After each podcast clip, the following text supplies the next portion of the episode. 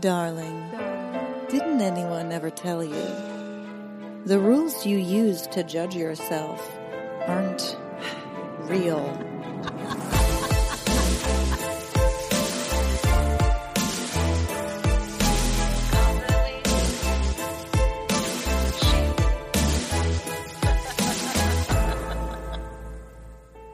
Hey, good morning. Good morning. It's Rebecca, and I am here to bring you another episode of Confidently She. Thanks so much for tapping in. This episode is fire. This episode uh, is something I've been thinking about for a while, and I'm glad to finally bring it to the podcast. A lot of times I will post some of my thoughts on my Instagram stories, and depending on the feedback, or comments I get from people on the story, I gauge whether or not that's something I want to do a full episode about. And this one really stuck with me. Uh, and I'm I'm pumped to bring this to you. I just ate my lunch. I got my Sprinly uh, vegan ramen, whatever it was. It was very good. Uh, so I'm I'm fueled up and ready to bring you this topic, which I don't see anyone talking about this. I don't see anyone talking about this. And that's one of the reasons I wanted to bring it up because it's like, wait, is anyone else seeing this through this lens? So, a lot of times when we talk about plastic surgery, we're like either against plastic surgery just because it's like, oh, you know, you should love yourself and be who you are, or you're for plastic surgery so long as, you know, you do you and you do what makes you happy. And if it's going to make you happy to get uh, your nose done or, you know, to get a facelift or get certain injections and I don't even know all the things that are available, but it's quite a lot these days. Um, you know, if, if you if that's going to make you happy, you do that. You're not hurting anyone else. You do what makes you happy. Well, I am here to say and to start a discussion around what if you are hurting someone else by artificially changing the structure of your face and or body? What if you are? And i'm here to pose a few questions to pose a few viewpoints on how i think you actually are hurting other people when you decide to do these procedures, surgeries, injections, all that, all that type of thing, okay? For a few reasons. Number one, you are creating racially ambiguous people. It's one thing to be mixed race. That's that's one thing. But when you look at the different attractive features that we are seeing over the past five to 10 years are features that are either not natural in any race or we're cherry picking these features that are not typically found within our own race. Because if they were you you would probably have those features right? So what i'm talking about are having the bigger lips the smaller pointy nose the alien looking cheekbones and like hairline and an eye lift thing.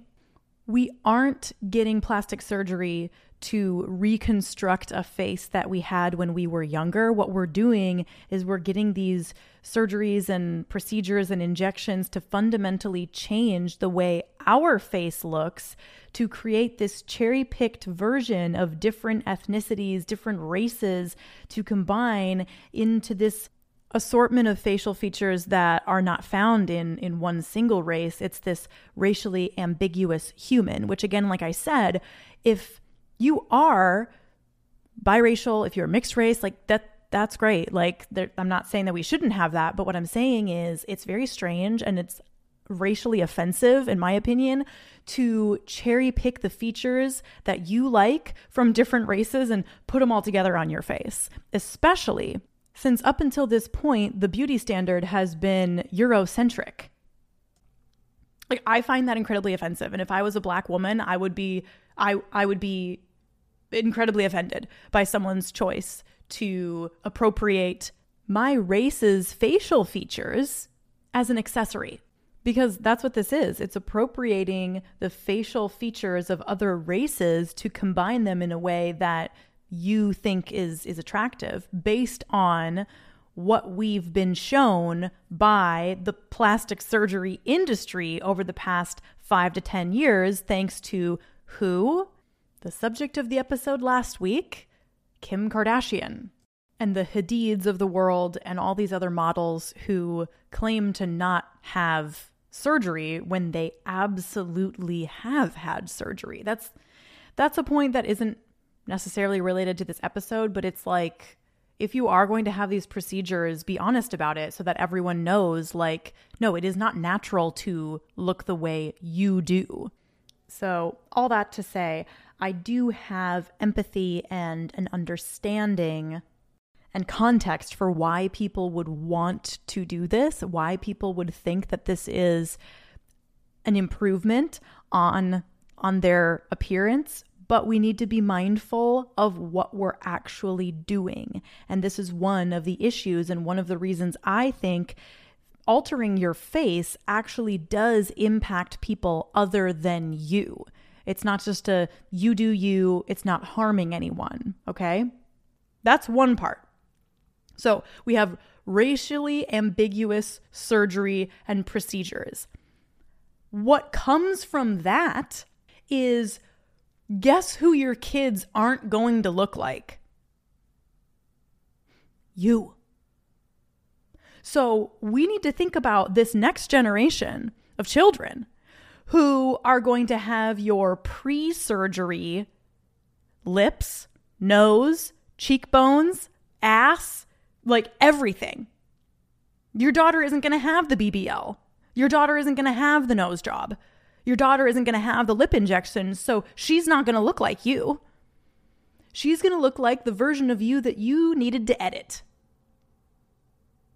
So I think that is also harmful.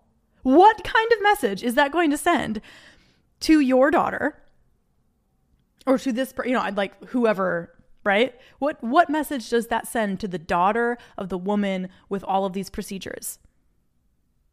Inherently, it implies the way you look needs to be modified. Because now you're going to your your kids are going to look at pictures of you and be confused. So this is going to cause generational confusion I can look at my parents and say, yeah, I understand how I look the way I do because I've got, you know, these combination of features between mom and dad. But when the next generation looks at their parents, they're going to be like, what the hell? Where, what? Oh, you changed the way your nose is shaped. That's why mine looks different. But no one's thinking that far ahead. Let's say, though, let's say you're like, well, I'm not planning to have kids, so it doesn't matter or let's say, you know, that that's another argument. These are just things to consider and things that I am thinking about and reasons why I do not support any type of drastic or permanent changes to the way your body looks face, body, anything like that. The third one is economic disparity. Economic disparity and beauty disparity. So you are widening the gap. Not everyone can afford the procedures and the injections and and all the things that go into the upkeep of these, you know, maintaining this type of look. And so you're creating by participating in that, you are reinforcing and widening the economic gap of beauty by participating. That's who it's harming. What about the women who can't afford those things? And now, if everyone just had their normal, natural face, their normal, natural body, we would kind of be at least within one standard deviation of what everyone looks like. But now you can jump two, three standard deviations to be whatever extreme beauty type you want if you can afford it. So if you are feminist, if you are even humanist, you cannot in good conscience go through with these procedures and these these injections and and all the things that we're doing to change the way our face looks. You can't. Not in good conscience. Because you are you are creating an economic beauty gap where certain people can afford to be beautiful and certain people can't. And I know that, like, the world isn't fair and all that, but you are buying into the capitalist beauty machine.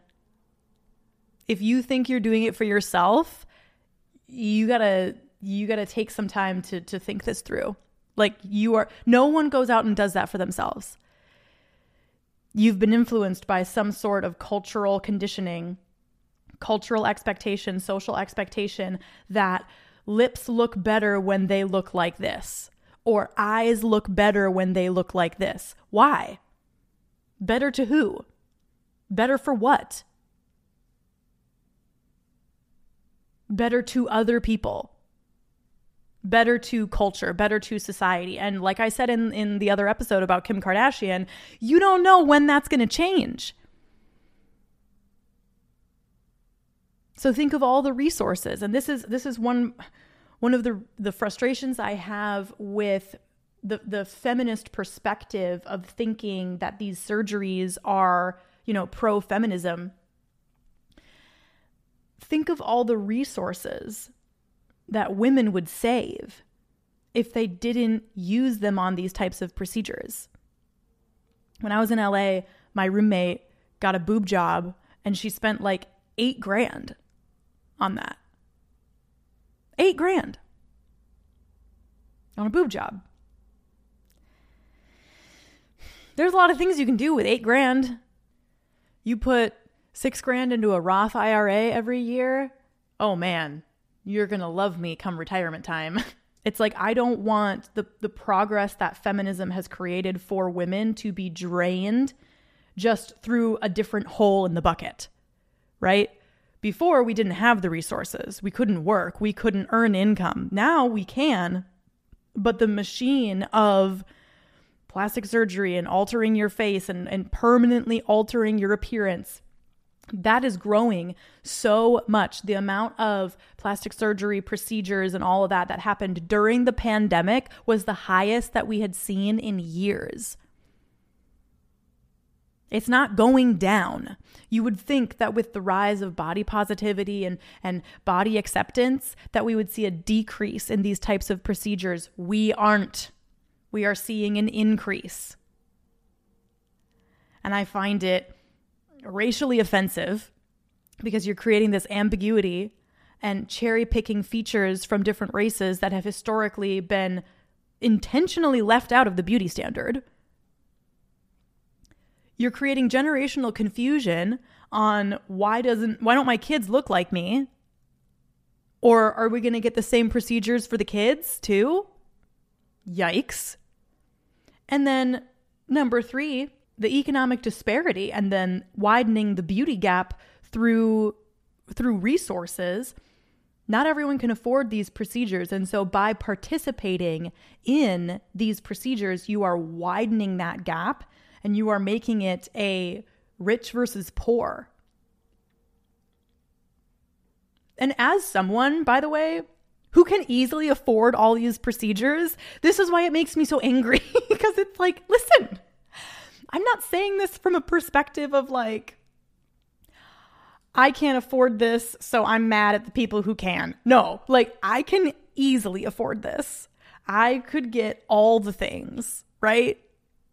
I could have my lips done. I could have my ass done. I could have my boobs done. I could have my nose done. I could get Botox and fillers all day long. But these are the reasons I'm not. These are the reasons I don't. Oh, I just smacked my. I'm getting so excited that I, I smacked my little um, note card off the microphone.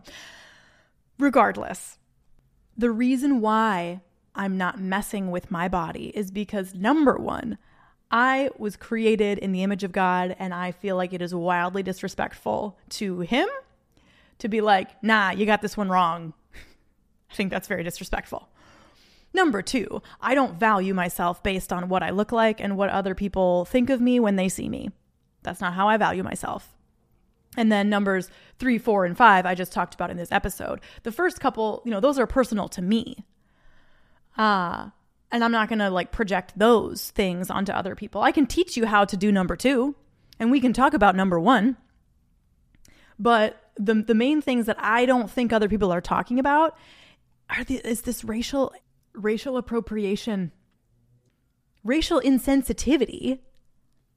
Like, are we forgetting that in our museums, there is anti black imagery from the Jim Crow era that literally made a laughing stock of black people, uh, Native Americans, other cultures, like terribly offensive things. And now what we're doing is we're just going to turn around as a culture and say, you know what, we're just going to cherry pick the features that we want and we're going to ignore the fact that we ever openly dehumanize these people for the same reasons.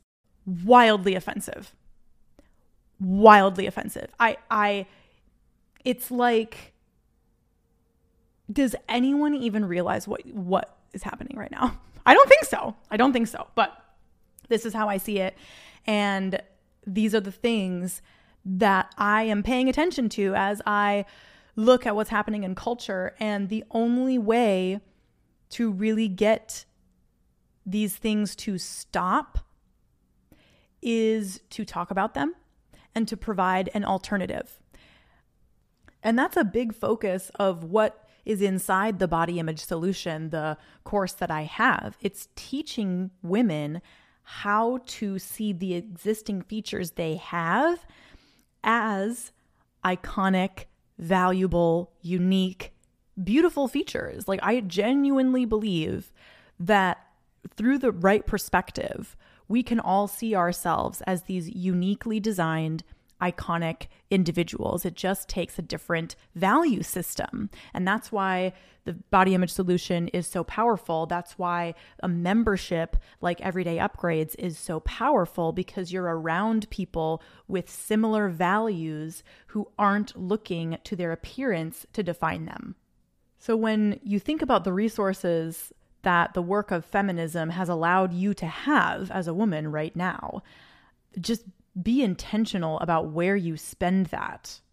Because I know that diet culture and the patriarchy and the economics of beauty have all been working together against you your entire life to convince you that the way you look actually is the determination of how you're going to feel about yourself. And as someone who has had both belief systems, I can tell you that it is possible to change your belief system in this regard. And it's so much more freeing.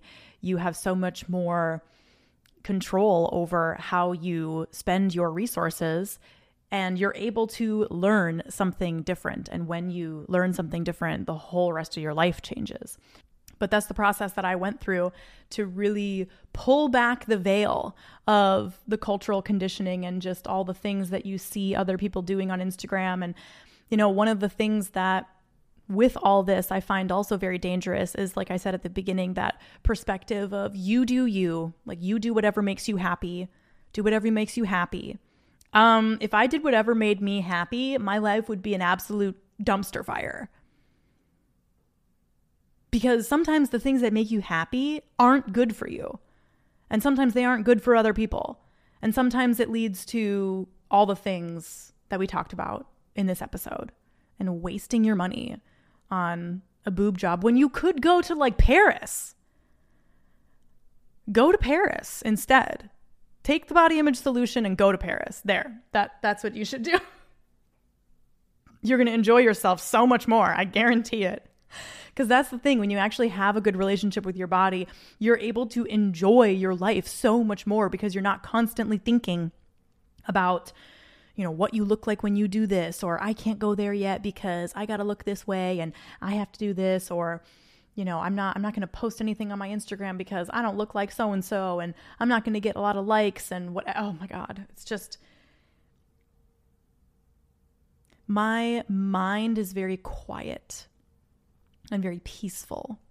And that is a gift that I am so glad I gave myself. And it is available for you to give yourself too. Oh, I just added something, by the way. When you enroll in the Body Image Solution, you can add 90 days of private coaching with me after the checkout. It's like an upgrade. You can add that.